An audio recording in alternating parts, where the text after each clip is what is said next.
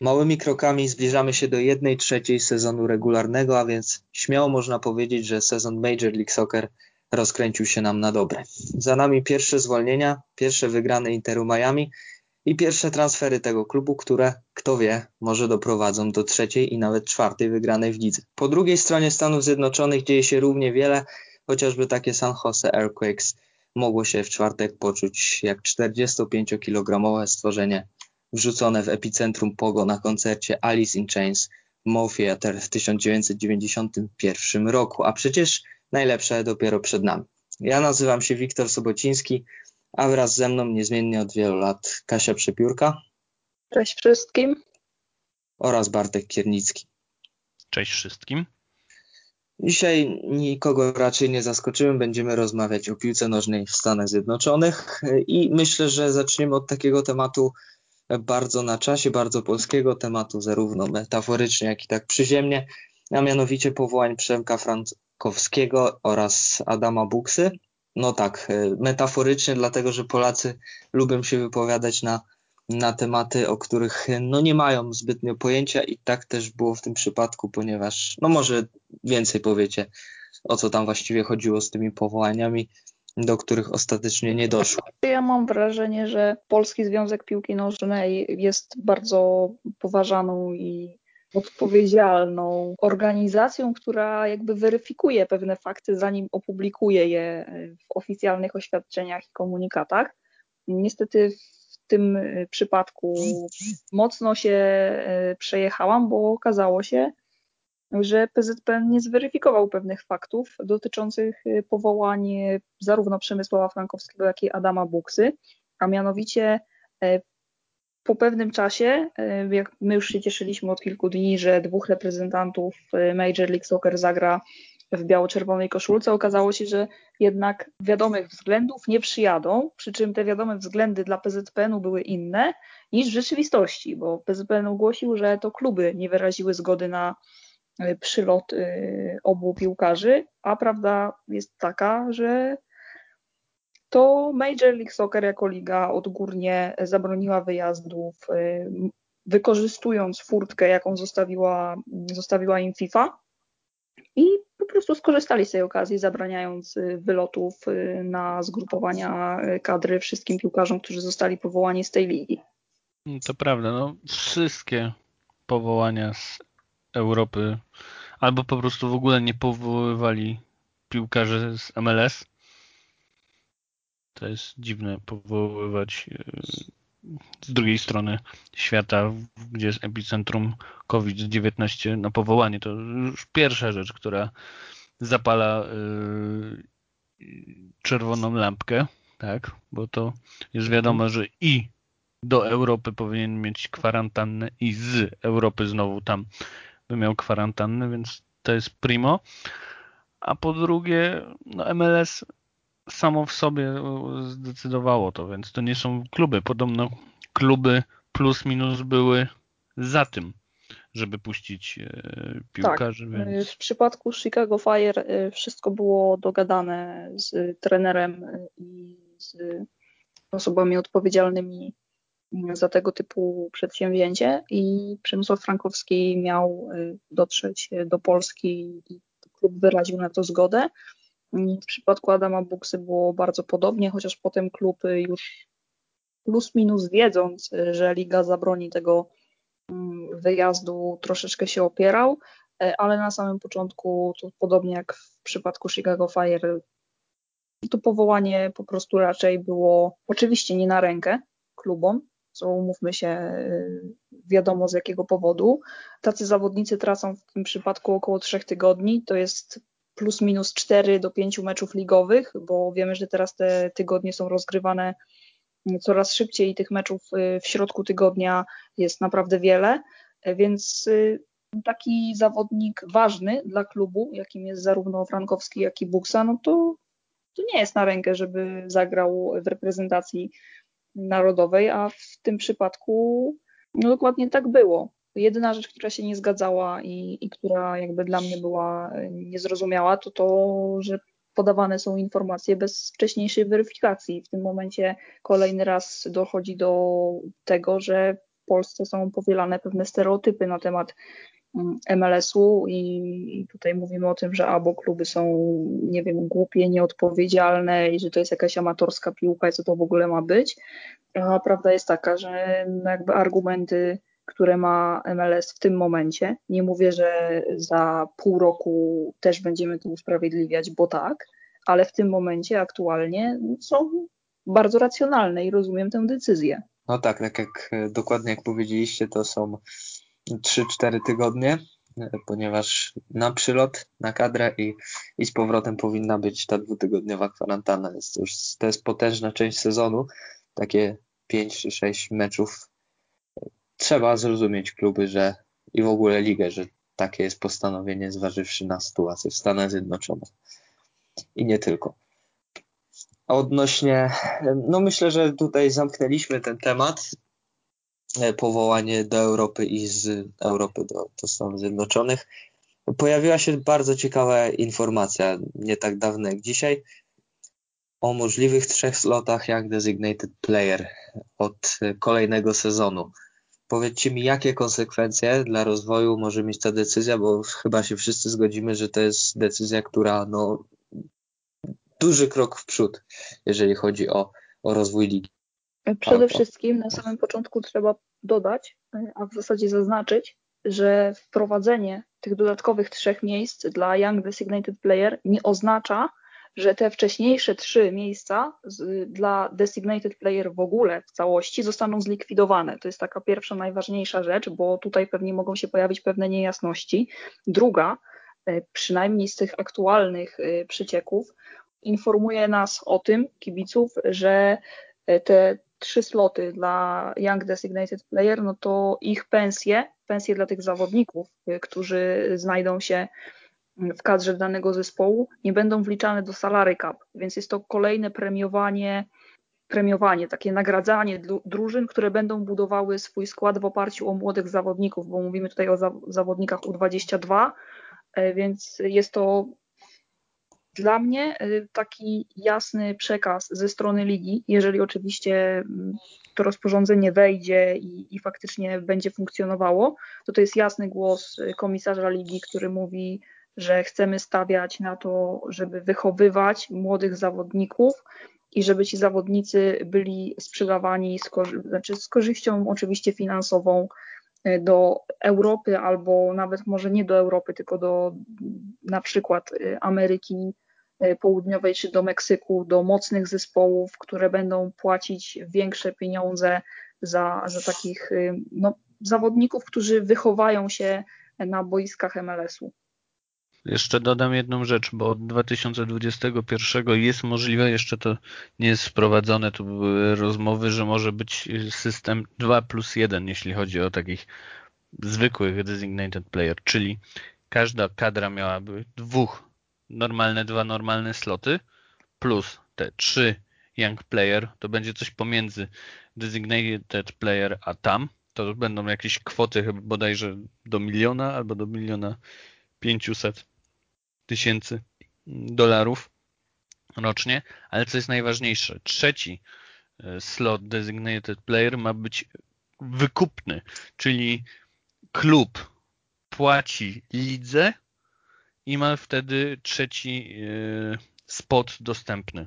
Czyli ma być dwa dla każdego plus trzy te powiedzmy Young Designated Player, które już nie będą się liczyć do tych dwóch Designated Player. I trzeci zwykły Designated Player ma być możliwy, ale płatny, tak? Więc tu Tutaj mówimy niektóre, o takim niektóre... przypadku, kiedy klub chciałby ściągnąć zawodnika starszego i mieć trzeciego designated player, który miałby załóżmy 28 lat, ale nie będzie to możliwe, jeżeli nie wykupi sobie takiego miejsca od ligi. Dokładnie. Czyli niektóre kluby będą to robić, na przykład takie Toronto, Atlanta, Inter Miami, e, Los Angeles, no jest, jest jeden i drugi, a myślę, że duża część e, pchnie to bardziej w rozwój takich ciekawszych piłkarzy, na przykład takie Houston Dynamo, jeśli będzie miało nowego właściciela, a o tym są plotki, no to z ich e, siecią e, scoutingową, która jest jedną z najlepszych w MLS i będą mieli trzy sloty na Young Designated Player, to może być całkiem inna drużyna. Bo tam też finansowo powinno dzięki temu to odpalić, prawda?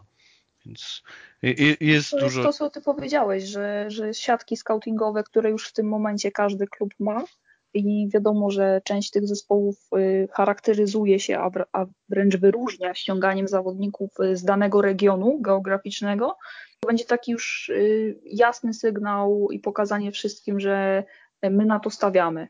My, my chcemy, żeby, żeby ci zawodnicy przychodzili do, do naszej ligi. I to jest też takie pokazanie światu trochę, że my przez lata budowaliśmy system, przez lata, no to jest dopiero 25 sezon, więc to jakby też musimy powiedzieć, że to jest młoda liga, więc zbudowaliśmy system, który funkcjonuje, nie przepłacamy za zawodników, mamy coraz lepszą ligę i coraz młodszą. Każda drużyna ma świetną infrastrukturę, bazę, e, ma rozbudowany scouting, ma stadiony praktycznie typowo piłkarskie, mają już prawie wszystkie drużyny, do tego mają świetne akademie i przez lata te pieniądze były wpompowywane właśnie w rozwój całej tej otoczki, która jest bardzo ważna w funkcjonowaniu, zdrowym funkcjonowaniu drużyny, a w tym momencie my możemy sobie pozwolić na wykorzystanie naszej bazy, na wykorzystanie tego, że mamy świetną siatkę scoutingową i możemy ściągnąć zawodników z nieoczywistych miejsc. Gadi Kinda, Izrael, świetny zawodnik Sportingu KC. Vancouver Whitecaps, które ściąga zawodników y, Azji i, i potem ci zawodnicy przychodzą do Europy. I chociażby Chwank jest takim y, przykładem, Ali Adnan. Każdy z tych klubów, o którym tutaj mogłabym teraz mówić, charakteryzuje się właśnie w ściąganiu konkret, z konkretnych regionów tych zawodników, ale to wynika z tego, że oni wcześniej włożyli bardzo duże pieniądze w to, żeby ta siatka była rozbudowana, żeby ci skauci byli dobrze opłacani i żeby się znali na swojej pracy. Teraz mamy tego efekty, a wprowadzenie tego ewentualnie tych trzech slotów Young Designated Player tylko ułatwi y, klubom podejmowanie y, takich strategicznych decyzji. Strategicznych mam na myśli, y, jak budować zespół, w oparciu o jakich zawodników chcemy budować zespół. To jest takie pokazanie Europie i nie tylko, że no, spójrzcie na nas, zobaczcie, że w tak krótkim czasie, bo przecież ta liga jest bardzo młoda, zdołaliśmy zbudować system, który funkcjonuje, który ma się dobrze, a teraz po prostu efekt, przez te kilka lat ciężkiej pracy, bo ta, bo ta praca była u podstaw, tego nie było widać, bo nie było tak dużych transferów. Teraz możemy sobie pozwolić na to, żeby ściągać zawodników, bo mamy zaplecze finansowe. Czyli dokładnie przeciwieństwo tego, co robi Arabia Saudyjska, Chiny. Na przykład. Prawda? A macie jakieś takie Indie. konkretne zespół? No, chociaż in, Chin, Indie aktualnie bardzo odpaliły, jeśli chodzi o akademię, więc tam A... coś... Mhm. Mm, macie jakiś taki konkretny zespół, który najbardziej mógłby wygrać na tych trzech slotach jak Young Designated Player? Jeden czy kilka? Bo Jeden, je, jednym mnie ograniczasz. Okej, okay, to Ojej. zdam najpierw no dobrze, pytanie, no to pytanie Kasi, a później drugi. Mhm. Znaczy ja uważam, że jednym z klubów, który tutaj bardzo dużo zyska, chociaż to jest takie właśnie wątpliwe. Przede wszystkim te kluby, które mają minimalnie słabsze akademie od reszty, nie mogą sobie pozwolić na wprowadzenie wielu zawodników od razu do pierwszej drużyny, a, a tutaj na przykład New York Red Bulls ma świetną akademię, ale uważam, że oni i tak skorzystają na tym, że będą mogli ściągać tych Young Designated Player jeszcze bardziej niż, niż inne drużyny. Tutaj to, co Bartek powiedział wcześniej, y, Houston Dynamo myślę, że, że tutaj może właśnie pokazać się z dobrej strony, może się pokazać mm, DC United, które ma słabszą akademię, może się pokazać Minnesota United, która w zasadzie akademii nie ma. Mm, może się właśnie pokazać taki zespół jak Colorado Rapids, chociaż oni też mają, y, mają w, miarę, w miarę dobrą akademię, ale to takie przede wszystkim myślę o tych drużynach, które nie mają dobrych akademii albo mają po prostu gorsze niż, niż reszta zespołów a, i dopiero wprowadzają zmiany w swoich akademiach, więc przede wszystkim to jednak te, te trzy drużyny, które powiedziałam, plus uważam, że New York Red Bulls, ale New York Red Bulls nie dlatego, że ma słabą akademię, bo ma jedną z najlepszych, ale Tylko, dlatego, że tam grają młodzi. Dlatego tak, że tam grają młodzi piłkarze, tam jest kładziony nacisk, żeby grali młodzi piłkarze, żeby byli ściągani młodzi piłkarze, i ze względu na to, że oczywiście jest to siatka, są to naczynia połączone i powiązane, tak y, będą mogli po prostu jeszcze bardziej zacieśnić współpracę pomiędzy mm, filiami w Europie, czyli Lipskiem y, i Salzburgiem. No, Bartku? Okej, okay. to ja w drugą stronę. Te, które mają bardzo już dużą renomę, choć są krótkimi uczestnikami MLS, czyli Los Angeles FC i Atlanta. To jest takie bardziej oczywiste, bo Kasia mi zabrała odpowiedź, którą chciałem powiedzieć, czyli taką, zgadzamy się z Kasią, więc taka bardziej oczywista odpowiedź to jest właśnie Los Angeles i, i Miami i Atlanta, bo oni już pokazali, że sięgają po młodych. Jeszcze myślę, że Miami może przez to bardzo odpalić, bo mm, to jest bardzo ciekawe, jak oni mocno inwestują w młodych, chociażby ta kadra drugiej drużyny, tak? Niekiedy tam jest średnia wieku powiedzmy 17-19 lat, jeśli chodzi o pierwszą drużynę, znaczy nie drugą drużynę, ale pierwszy skład, yy, albo na przykład jest jeden chłopak, który ma 30 lat, dwóch dwudziestolatków i reszta to są chłopaki, które nie kupią piwa w USA, więc yy, no to chyba daje... 21 lat, nie? To no tak, właśnie tak. Kupi tam piwa. Więc, yy, więc no, to, to źle powiedziałem, to nawet w Polsce by nie kupili, bo 16 lat to 15 to 17-latkowie, więc yy, wierzę, oni mają strasznie mądrą kadrę zarządzającą i chociaż teraz wyglądało to jak wyglądało, to na pewno to odpali. A z mniej oczywistych to liczę na kanadyjskie zespoły. Po pierwsze Vancouver, bo ma świetną siatkę scoutingową, tylko musi właściciel sprzedać klub innym właścicielom, którzy będą mieli chęci inwestować w to, co scouting pokazuje, bo wiele fajnych nazwisk latało, które Vancouver wynalazło, a później no, góra nie klepnęła. A drugi klub to chciałbym, to już jest bardziej tak życzeniowo Montreal Impact, bo po pierwsze oni mają bardzo fajną, taką naturalną drogę dla mnie oczywiście, e, inwestowanie w piłkarzy z Afryki e, frankofońskiej, prawda? To, to prawda, jest, no. To jest jedna czwarta Afryki mówi po francusku. I naprawdę oni mogliby ściągać fajnych, perspektywicznych piłkarzy albo wypożyczać chociaż. E, a to byłby duży plus dla aklimatyzacji. Więc tu jest moim zdaniem też pomysł, bo oni oba te kluby nie mają takiego budżetu jak Toronto, a fajnie by było, żeby troszkę doszły do poziomu Toronto. Więc tak już trochę życzeniowo, prawda? Bo tutaj musiałby się zmienić właściciel, a tutaj musieliby zmienić po prostu podejście do transferów, więc coś za coś.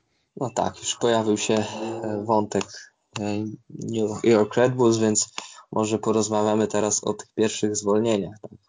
E, zwolniono niedawno całkiem pana Armasa i jak rozpatrujecie tę decyzję? Myślę, że dosyć zrozumiała mimo wszystko. No. Cóż, jakby to powiedzieć. No przez chwilę jechał na maszynie, która była nasmarowana jeszcze przez wcześniejszego trenera, prawda?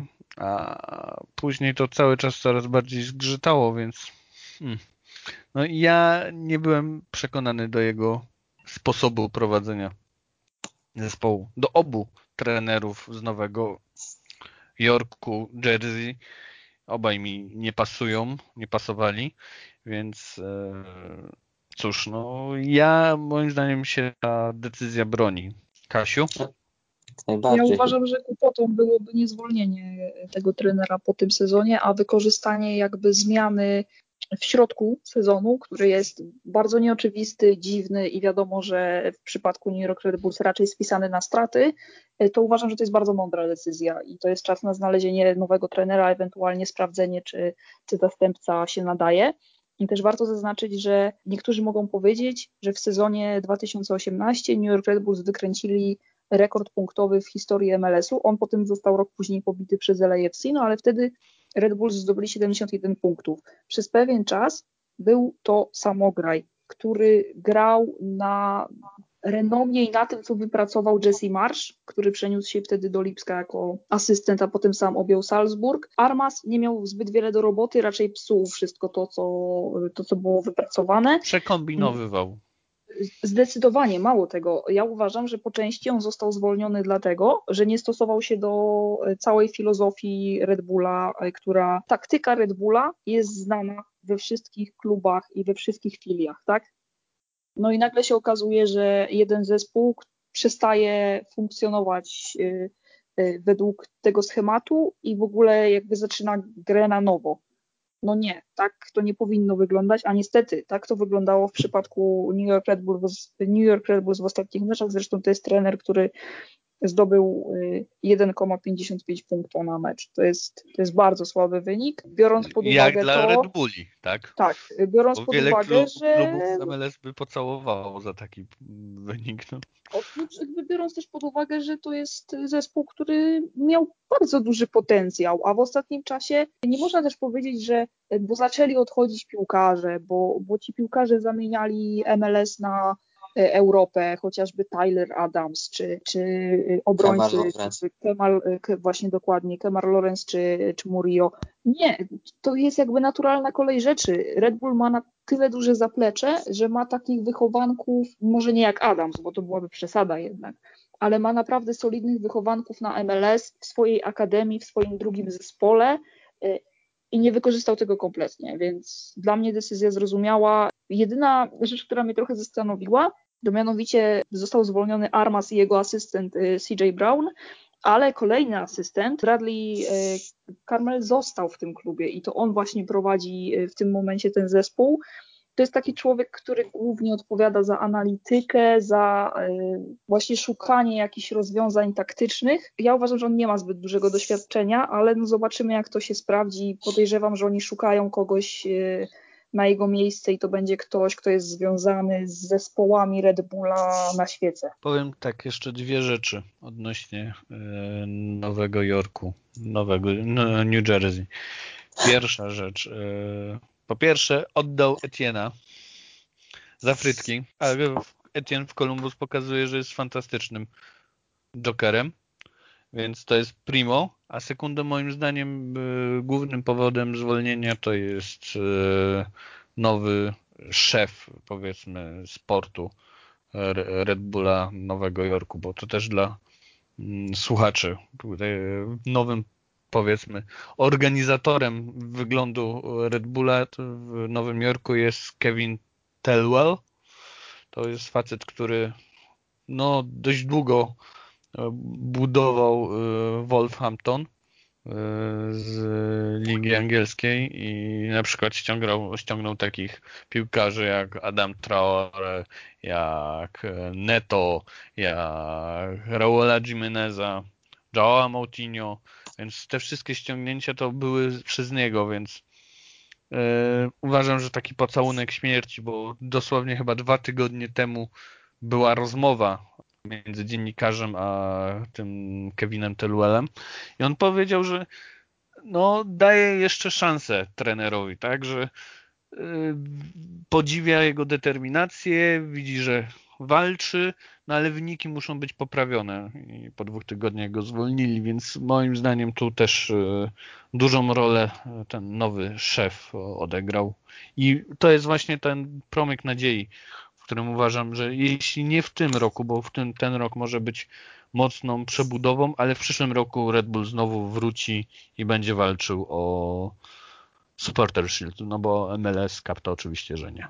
No tak, oczywiście tutaj ta szpileczka, że jednak MLS Cup to nie jest trofeum, o które bije się co roku New York Oczywiście New Jersey. Oczywiście, to jest klątwa Nicoli Caricoli i się nic w tej kwestii nie zmieniło. Yy, tak. Nie mogą zdobyć tytułu, a jak się nie zmieni, na poczytajcie, pewno. poczytajcie sobie. Ale na poważnie wierzę, że Kevin przyciśnie szefostwo z Salzburga i z Lipska i pościąga fajnych piłkarzy, że będzie dużo wypożyczeń w przyszłym roku i naprawdę uważam, nie że będzie powalczy. też flot, w sensie nie będą to zawodnicy, oczywiście tam jakby część z nich odpaliła, tam mówię na przykład Royer i tak dalej, ale jakby zazwyczaj było to tak, że przychodzili zawodnicy, którzy byli już starsi, wiadomo było, że oni nie będą stanowili o sile tych zespołów w Europie, a właśnie teraz na przykład samo to wprowadzenie tych trzech slotów Young Designated Player będzie z korzyścią dla Red Bulls, bo właśnie będą mogli wyciągnąć w końcu młodych, perspektywicznych zawodników, a nie tylko młodych, którym się może nie udało coś tam. No już jednego ściągnęli przecież e, z Salzburga, który grał w Lipsku, bo był wypożyczony do konkurencji. Samuel Tet. 24 lata, napastnik. Aha, ten gańczyk.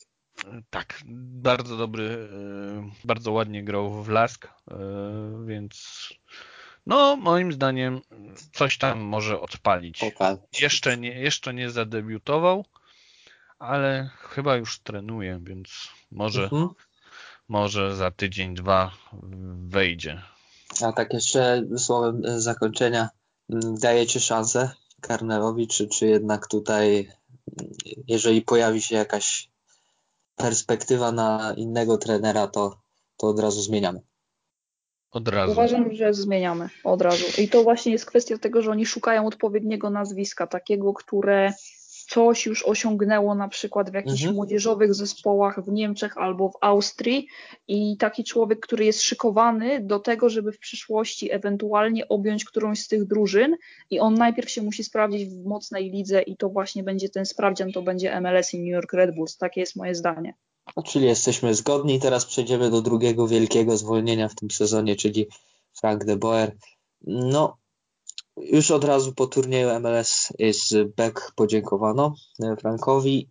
Mówiliśmy wielokrotnie o tym no właśnie menedżerze, że, że on jest e, dosyć chimeryczny, że potrzebuje takich typowych swoich wojów i jednak chyba to, to nie zatrybiło w Atlancie. Jego metoda pracy. Czego można było się spodziewać, ponieważ zupełnie inny typ trenera w stosunku do poprzedniego, czyli Taty Martina. Oczywiście, w ogóle nie, nie sprawdził się. Nie ta bajka. Po, po pierwsze, trafił do drużyny, która jest złożona z zawodników głównie z południowej Ameryki i on po prostu zakazał im grać w zasadzie takiego pięknego, ofensywnego futbolu, do którego byli przyzwyczajeni kibice. Próbował wprowadzić zmiany taktyczne, które teoretycznie powiedziałabym, że nawet by się broniły, tylko że problem był w tym, że jego taktykę rozumiał tylko Darlington Nagby. I Ale go to niestety, i niestety go potem od, nie, nie, oczywiście oddali go do Columbus Crew i do trenera Portera, z którym Nagby jest związany od uczelni, więc oj, od wielu, wielu lat i ten duet funkcjonuje wspaniale. Także jeżeli w Twojej drużynie rozumiecie jeden zawodnik i nawet jeżeli on jest mózgiem zespołu, i nawet jeżeli on ci wygrywa kilka meczów przez to, że, że po prostu jest dobrym piłkarzem, jest świetnym piłkarzem jak na warunki MLS-u, to znaczy, że masz problem.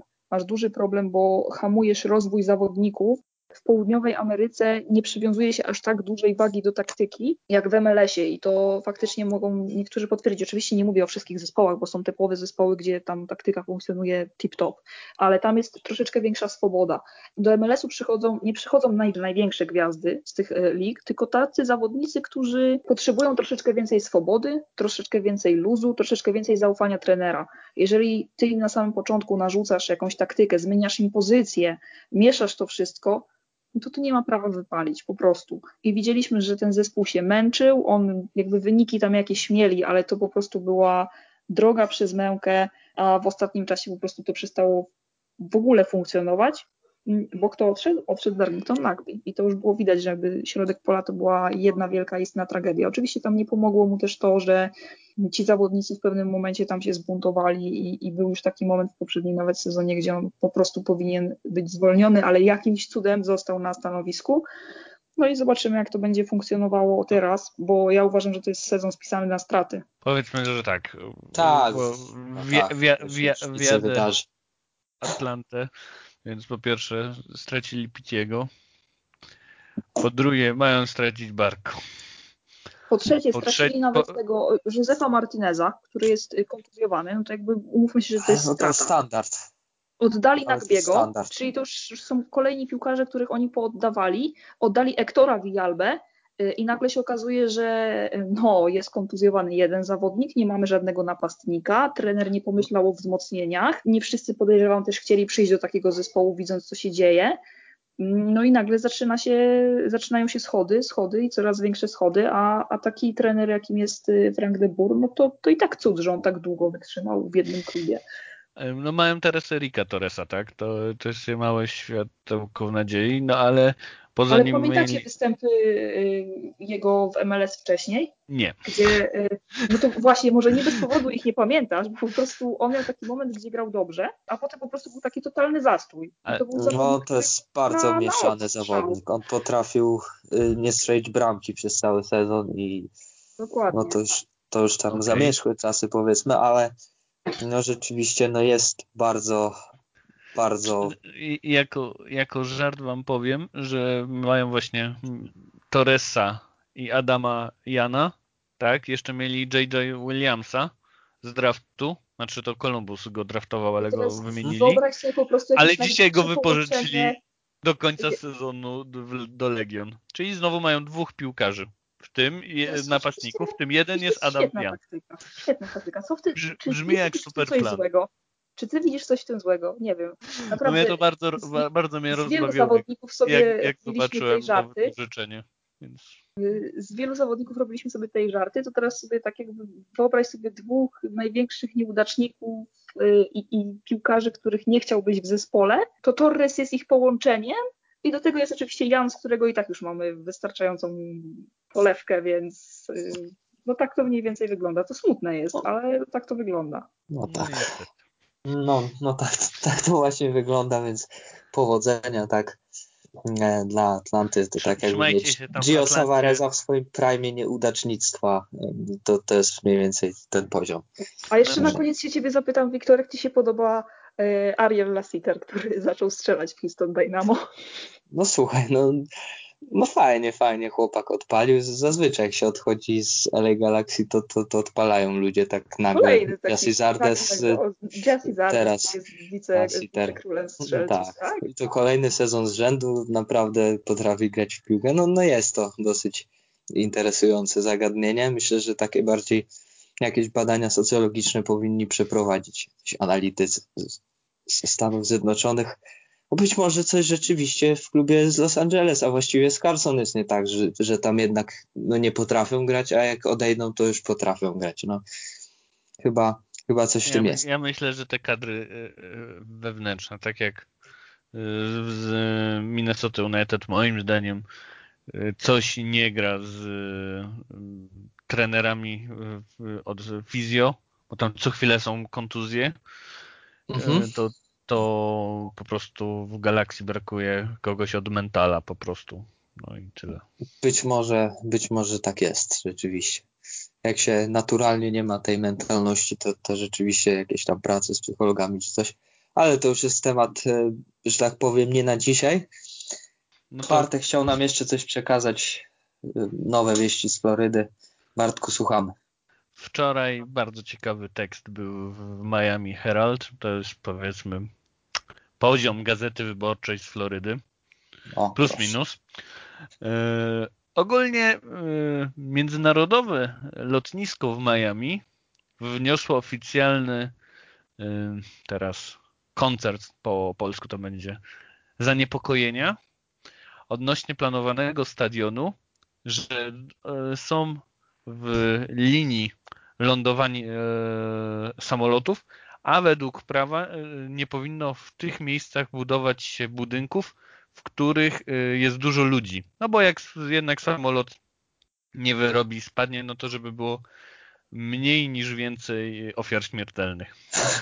Więc badumcy Nie wiem nawet jak to skomentować. i, I kolejny problem dla Beckhama, to tak. Ojej. To Ale oni się- mają jakieś niewypełnione czakry, tak? Tutaj Fantastyczna y, narracja. y, Bardzo. dzisiaj jest informacja o y, wielkim piłkarzu, s- o transferze, o którym zaraz powiemy, jako ostatniej rzeczy, a tutaj taki po prostu negatyw, tak? Więc to, to jest zabawne. A Takie ostatnim przypomnienie, że słuchajcie, jakby to nie jest tak, że w końcu Inter wygrał jakiś mecz y, i, i to nic nie znaczy. Nic nie znaczy, że, że chyba zaczynamy w końcu ściągać jakichś normalnych zawodników. Tutaj podstawowy problem cały czas jest w tym, że komisarz ligi oficjalnie powiedział, że nie mogą grać wiecznie na stadionie, który jest oddalony jakieś 50 kilometrów od miasta, tylko trzeba ten stadion w końcu wybudować, a Beckham już tam przepuścił tyle pieniędzy, że to, to się w głowie nie mieści. I przez COVID oczywiście zostało to wszystko jeszcze wstrzymane, a tam na linii właśnie burmistrz i władze miasta e, z całą ekipą e, inwestującą w Inter Miami. Jest bardzo gorąco i to nie wskazuje na to, żeby w najbliższym czasie sytuacja miała zmierzać ku lepszemu, bo tak jak właśnie przed chwilą powiedział nam Bartek, już nawet lotnisko. A jeszcze kolejna rzecz. Komunikaty. Mogą mieć problem z tym, bo właśnie e, wielkie telebimy, światła LED, e, duże ilości boisk treningowych mogą też e, rozpraszać uwagę pilotów lądujących, więc kolejna rzecz. Czytam właśnie ten artykuł w trakcie no tak. tego, więc no jest fajnie. Ślepemu zawsze wiatr w oczy, tak? Piach w oczy. Jest e, stabilnie, jakby umówmy się, jest stabilnie, tam się nic nie zmienia, to nie ma, że jest gorzej, czy jest lepiej, tam cały czas ja... jest źle, po prostu się utrzymuje stabilizację sytuacji. Ale ja się cieszę, ja od, odkąd interesuję się MLS, czyli to już będzie piąty rok, czwarty, Zawsze mówiłem, że klub w Miami to jest idiotyzm, bo to jest banka spekulacyjna, tam nie ma gdzie budować i dalej mogę triumfować z każdym kolejnym miesiącem, więc jak sam projekt Miami, y, jeśli chodzi o ideologię piłkarzy, wszystko mi się podoba, tylko niech oni zrobią po prostu relokację do jakiegoś normalnego no, miasta. Ale, ojejku. Ale każdy, każdy by chciał Miami, a, a Bartek by, by nie chciał Miami i Miami też nie chce Miami, więc to jest, to jest coś, coś niesamowitego. Wiecie, no są kluby piłkarskie w Miami, które grają de facto w Miami, nie mają z tym problemu.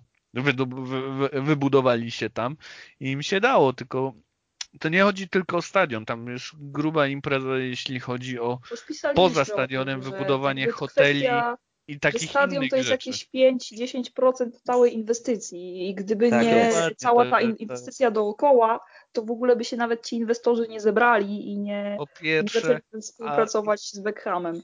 A jakby chcieli wybudować sam stadion, to już by dawno ten stadion był. Bo, bo to. Tak.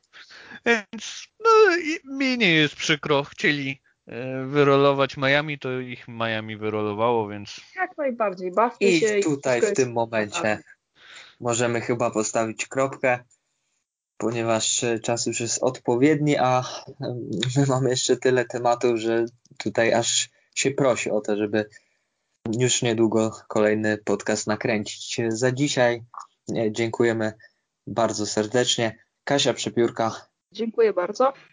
Bartek Kiernicki. Dziękuję ślicznie. Liczę Bartku też jeszcze na jakieś aktualizacje o Miami w najbliższym czasie. Postaram mam nadzieję. Wiem, że ty to śledzisz bardzo mocno. I Wiktor Sobociński, dziękuję bardzo.